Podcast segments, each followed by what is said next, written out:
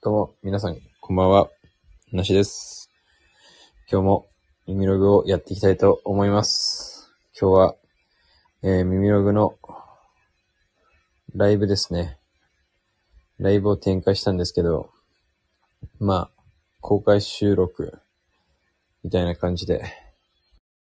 いこうかなと。ちょっと待って。マイクのやつこれ押すとあれなんだな。消えちゃうんだね。バージルについて話さずにはいられないということでね、今日はそれについて話していきたいと思います。ちょっとね、今、このビールを飲んだばかりなので、ちょっとゲップが出そうなんですけど、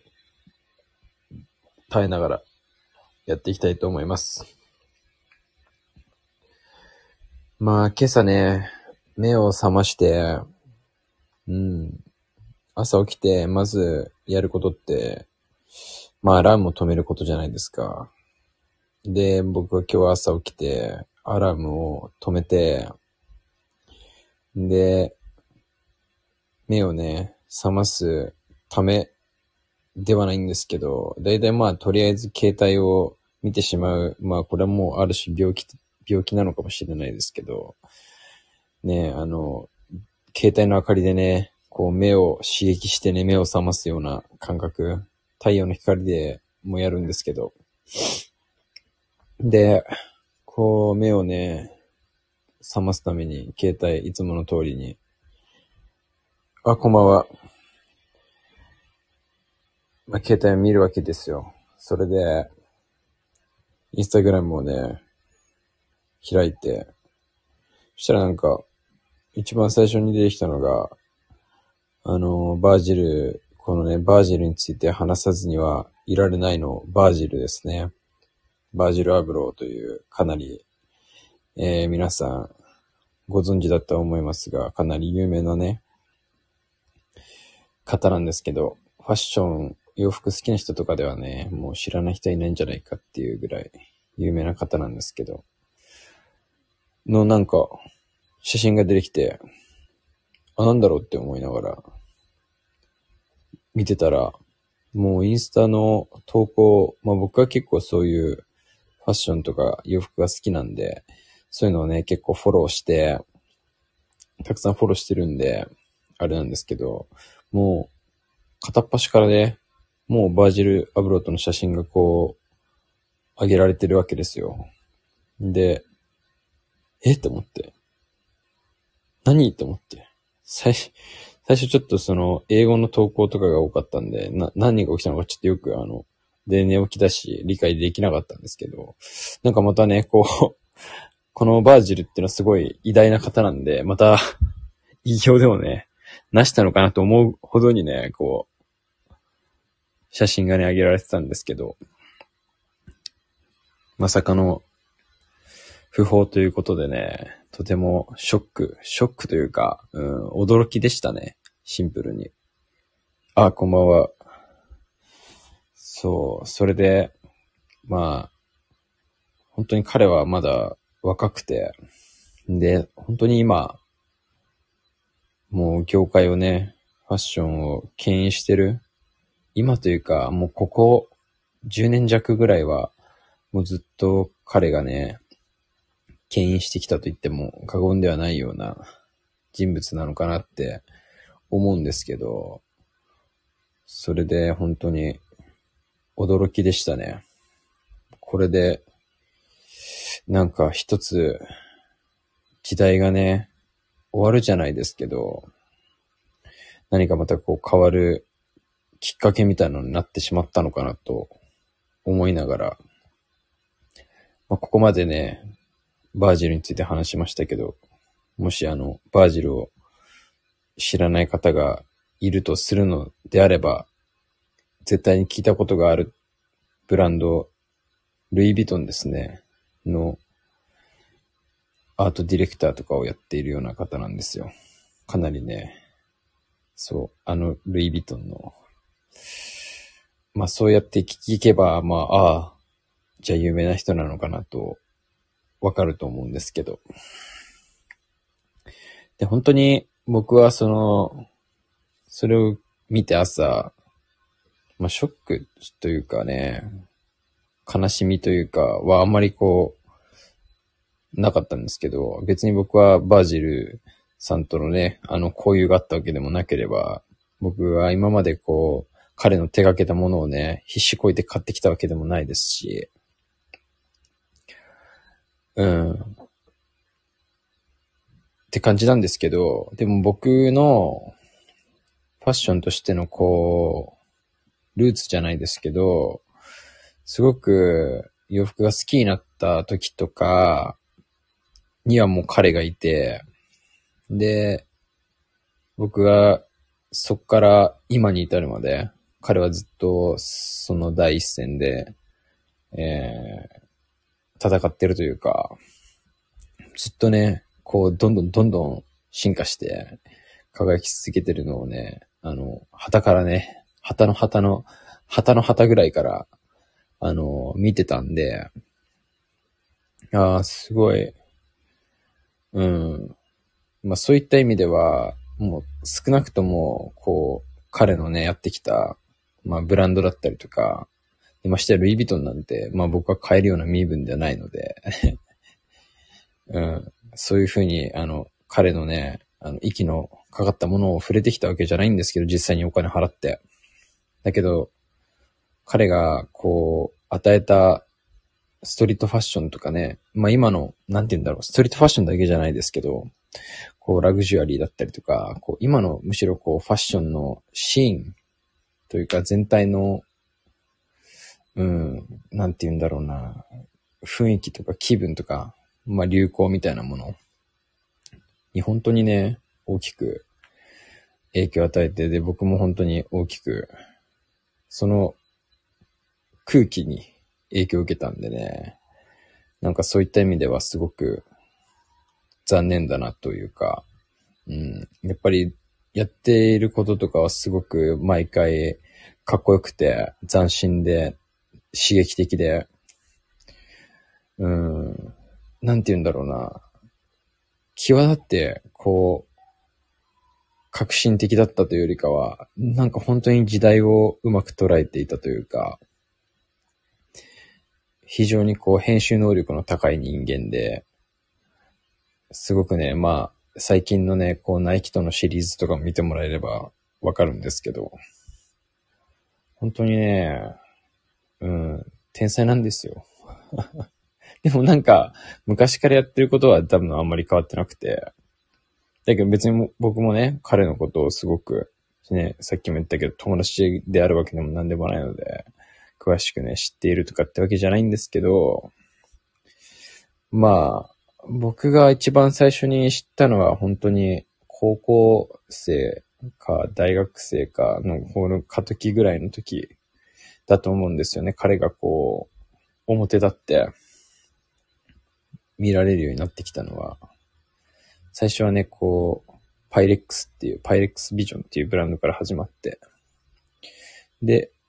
オフホワイトっていうね、まあかなり今有名なブランドなんですけど、てっきりデビルメイクライの話かと思っていました。デビルメイクライをちょっとわかんないですね、僕逆に。あ、お兄さんこんばんは。そう。で、オフホワイトとかもね、オフホワイトはちょうど大学生ぐらいだったかな。あれ2014年とかって書いてあったんですけど、ローンチされたのが。すごいでもあれも、こう、アイコニックなね、ものだと思うんですけど、こうなんていうんですか、記号的というか、うん。でも、昔はね、こう、ラルフ・ローレンのチェックのシャツとかに、あの、ペイントして、売ったりしていたとかね、なんだかかんだかとか、チャンピオンのボディにね、あの、やってたりとから、なんだかなんだかとかっていう話があったりとかっていう背景はね、今のこのナイキのね、スニーカーとかの感じとね、変わってないなというか、うん。っていう感じはしたんですけど、でも本当にね、彼の登場らへんからやっぱり、こう、ストリートファッションのこの、雰囲気というか、がすごく変わってきて、で、彼の登場っていうのは、あの、やっぱカニエ・ウェストとかと共にあると思うんですけど、うん。すごくこう、ストリート、なんて言うんだろうな、ストリートファッションみたいなのの、こう、概念みたいなのが、2010年、あの辺を境に結構、大きく変わったと思うんですよ。まあ、あれは結構、カニウエストの影響が僕は大きいかなとずっと思ってはいるんですけど、こう、ファッション、ストリートファッションと、いわゆるラグジュアリー、ハイファッションの交わりの、ちょうどあそこが、なんか過渡期っていうか転換点みたいなとこだったと思うんですけど、こう、ラッパー、US ラッパー、いわゆるね、アメリカのラッパーの人たちとかが、こう、ストリートファッション、ああいうダボダボジャラジャラみたいなところから、こう、どんどんね、あの、ハイファッション、サンローランだったりとか、ジワンシーとかね、ああいうのとか、見つけるようになっていく、ちょうどその時に出てきたのが、ああいう、なんかストリートファッションなんだけど、ちょっとラグジュアリーなね。まあその時から結構ラグジュアリーストリートみたいな、なんかジャンルになっていたような気がしたんですけど、で、僕はちょうどその辺にすごくこう、影響を受けて、あの、本当にね、ファッションとして、その洋服のね、ルーツとしてそこにすごく影響を受けて生きてきたんで、ほんとそこの辺のね、立役者の一人だなっていうのを今、なんか改めてね、思い返しましたね。うん。オフホワイトとか、あの、あの時なんだったっけな。マルセロ、マルセロ・ブロン・カウンティ・オブ・ミラノとか、あの辺っすよね。ああいうフィア・オブ・ゴッドとかが出てきたあたり。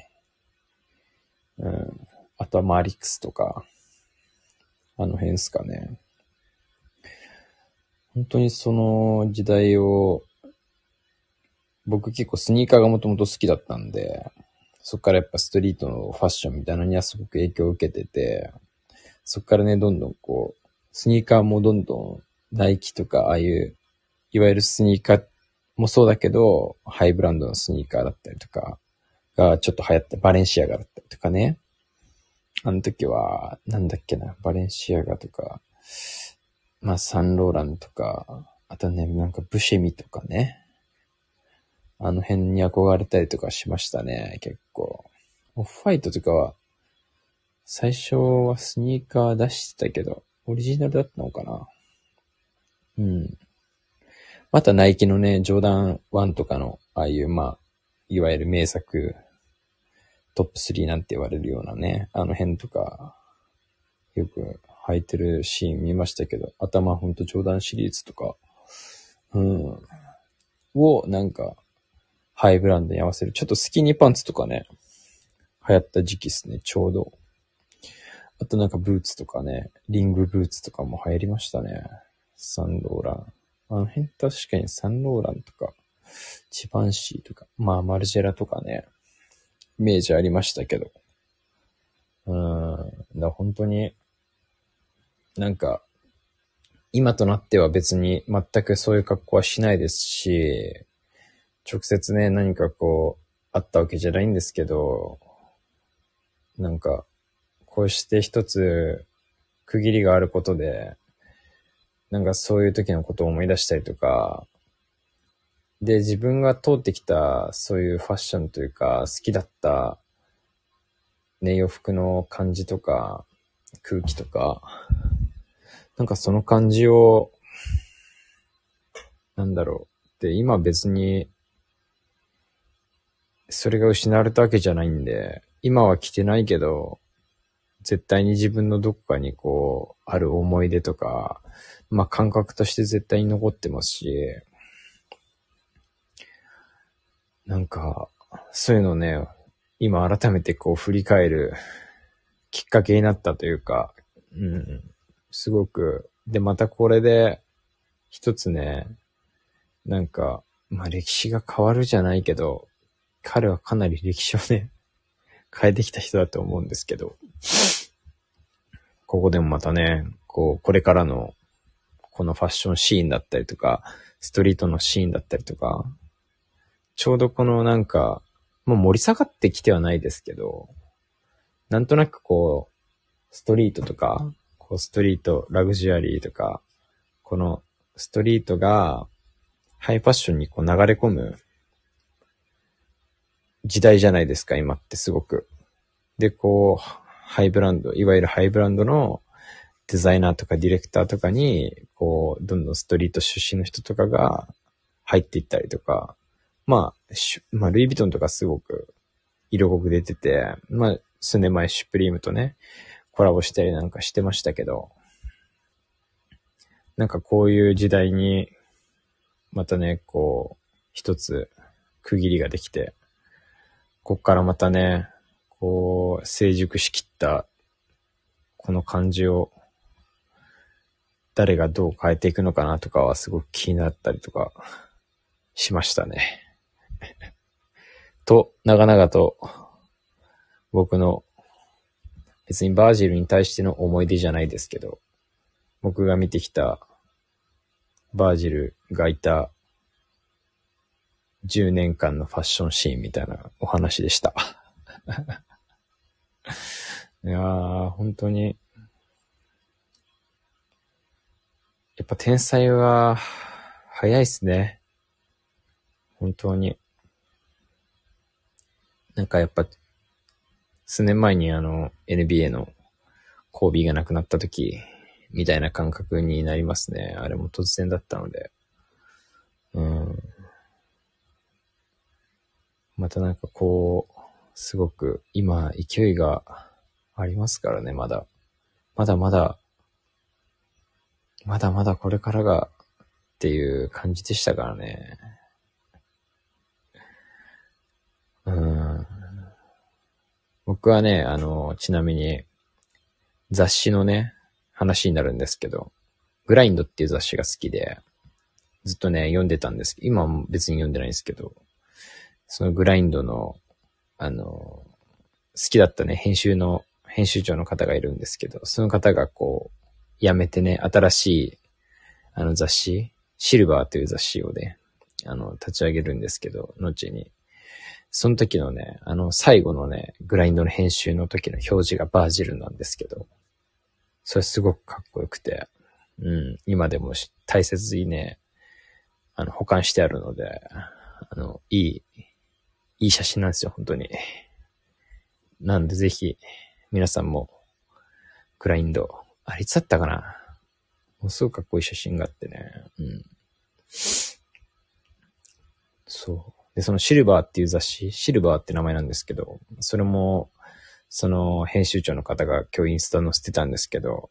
そのバージルがね、あの、シルバーっていう名前にし、なんかこう、新しい雑誌の名前を迷ってる時に、あの、シルバーがいいんじゃないかっていうことをね、後押ししてくれたみたいなことを書いてて、あ、なんかすごい自分が好きなね、こう、雑誌とのこのなんか、関わりみたいなのも あったんだなっていうのがね、うん。なんかすごい黒人にとっては、すごくシルバーっていうね、色っていうのは特別な色らしくて、うん。みたいなことを書いてありましたけど。そういうなんかね、やっぱいろんなエピソードがあったりとか、やっぱたくさんの方にね、こう、惜しまれて、もう、インスタとかが、もうほぼすべて、バジラブロで埋まってしまうんじゃないかというくらいのね、感じだったので、さすがだなと思いながら。なんか皆さんは、ありますかね？バジラブロ、バ、あ、まあ、かんだ。バジラブロとの思い出は散々話しましたけど。うん。なんか、そうっすね。もう、僕は今、話し切りましたね、これで。僕は思い出は特にないですけど。本当にでも、洋服が、こう、大好きで、一番熱量があった時に、一番こう、輝き始めた感じだったので、うん、本当にね、ずっとかっこいいっすよね、やっぱ。で、こう、ルイ・ヴィトンのデザイナーになった時も、ものすごいね、衝撃でしたし、うん。やっぱ歴史のね、変わった感じしましたよね、あれは。ね、これから後釜が誰になんだみたいな話とかがね、すごい話題になってましたけど。ほんとなんか、時代がどうなるんですかね。なんかファッション、どうなるんだろう、これからっていうのも、楽しみ。人の思い出いっぱいです。あの、バージル、バージルとの思い出を、あの、ちょっとお聞きしたかったんですけど、まあ僕との思い出もいいですけどね。僕もね、こう、バージルに与えられたような、こう、ワクワクした感じとかね、こう、ファッションに対する熱量みたいなのをね、大西さんはじめ、たくさんの方にね、与えていきたいなと 思いますけどね。僕は何、何、何一つこう、革命的なことができたわけじゃないですけど。うん。でも本当になんか、そうね。僕にとっては本当にそういう存在ではあったんで。まあ、僕はまたね、こっからこう、ファッションに熱を取り戻して、いろんな洋服着ていこうっていうことには多分もうなかなかね、やりにくいとは思うんですけども、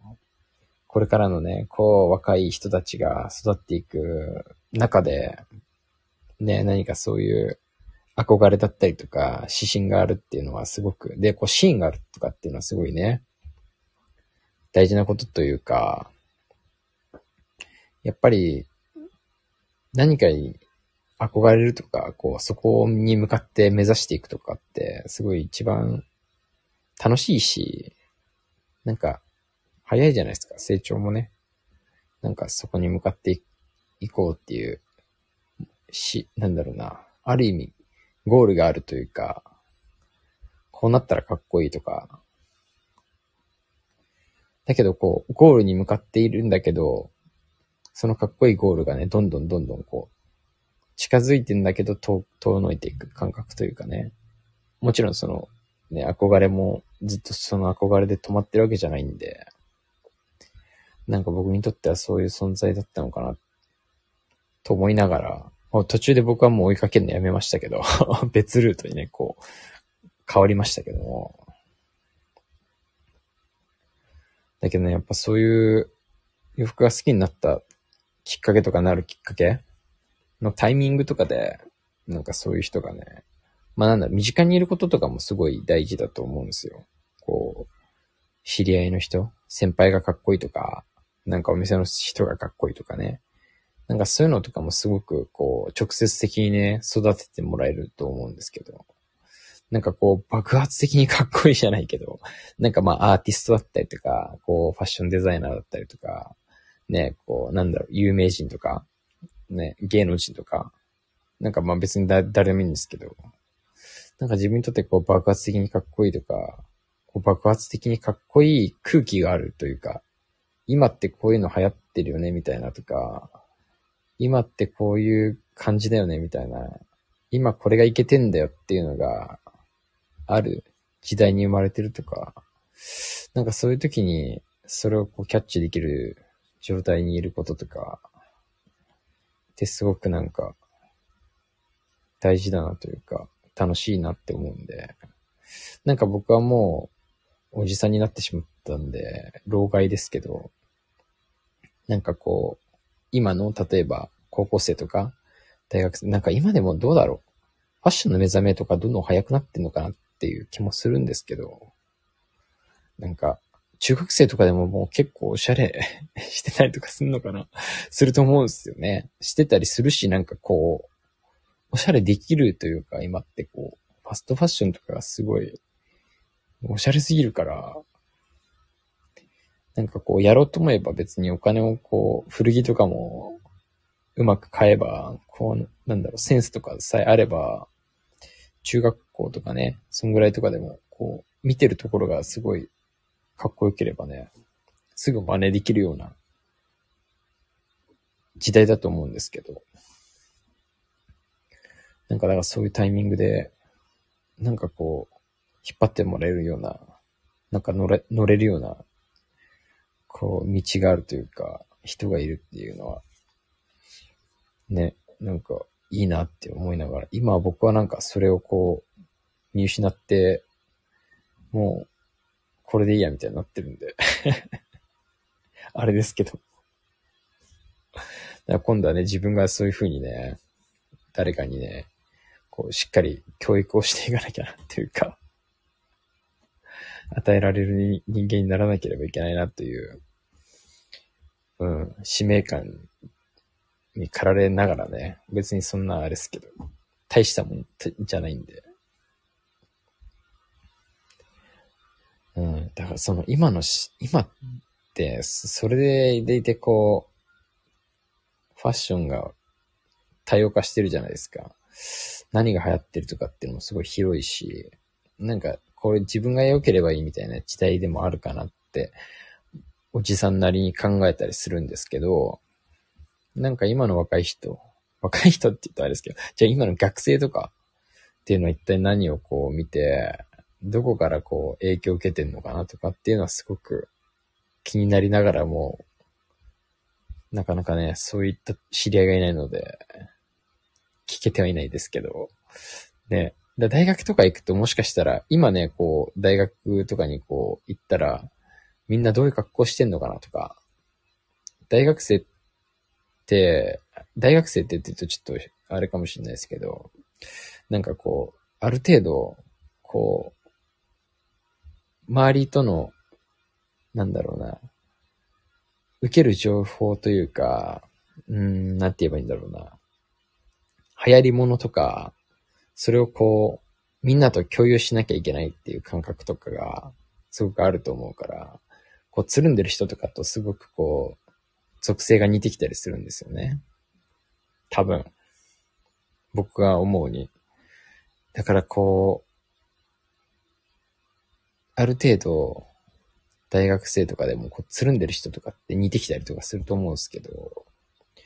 なんかそういうね、みんな。で、こう、その中でも、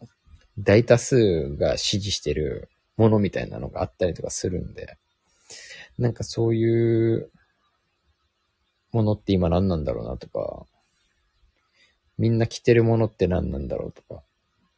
僕の時代で言うと、こう、クロスキニーとか、ニューバランスとか、なんか そういう感じでしたけど、ツバヒロハットとか。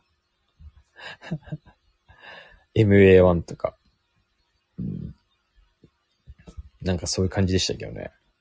だけど、僕の時は本当に例えばめちゃくちゃでかい服とか、ちょうどこう、2016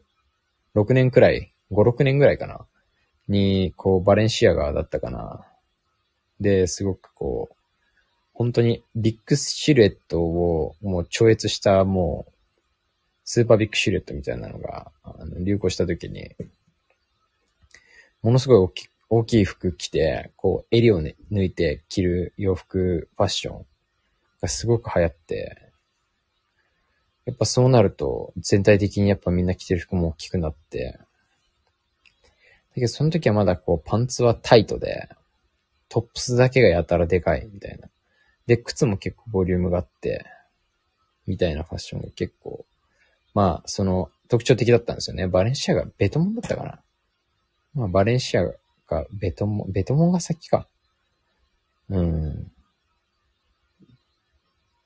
すごい流行ったんですよ。めちゃくちゃでかい MA1 が、こう、出たんですよね。その、ベトモンっていうブランドがあって、そこが発表して、でそれをこう、インスタで、あの、芸能人とかが来て、爆発的に流行ったんですけど、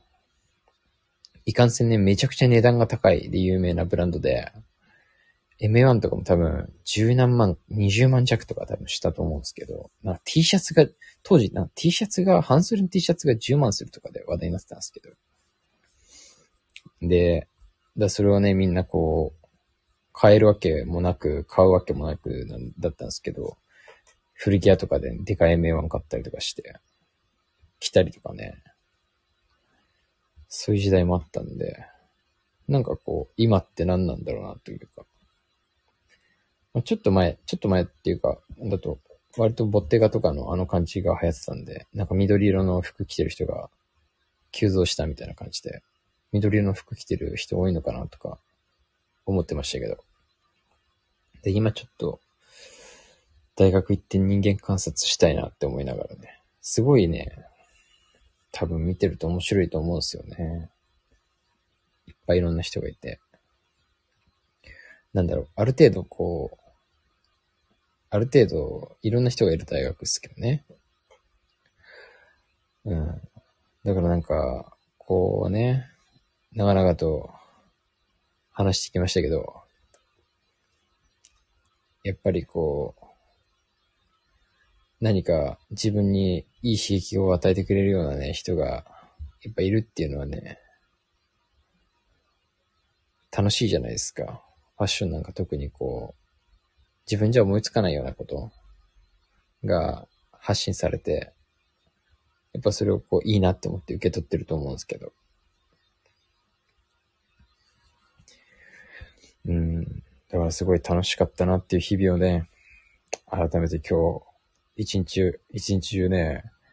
思い返してたんですよ。朝見て。今日でも仕事だったんで、仕事中もずっとなんか、今日、収録しようと思って。何話そうかなじゃないけど、なんかこう、自分の、なんかファッションを振り返るじゃないけど、っていうね、一日を過ごしてました。皆さんには、いますか？別にバージルじゃなくてもいいいいんですよ。それは。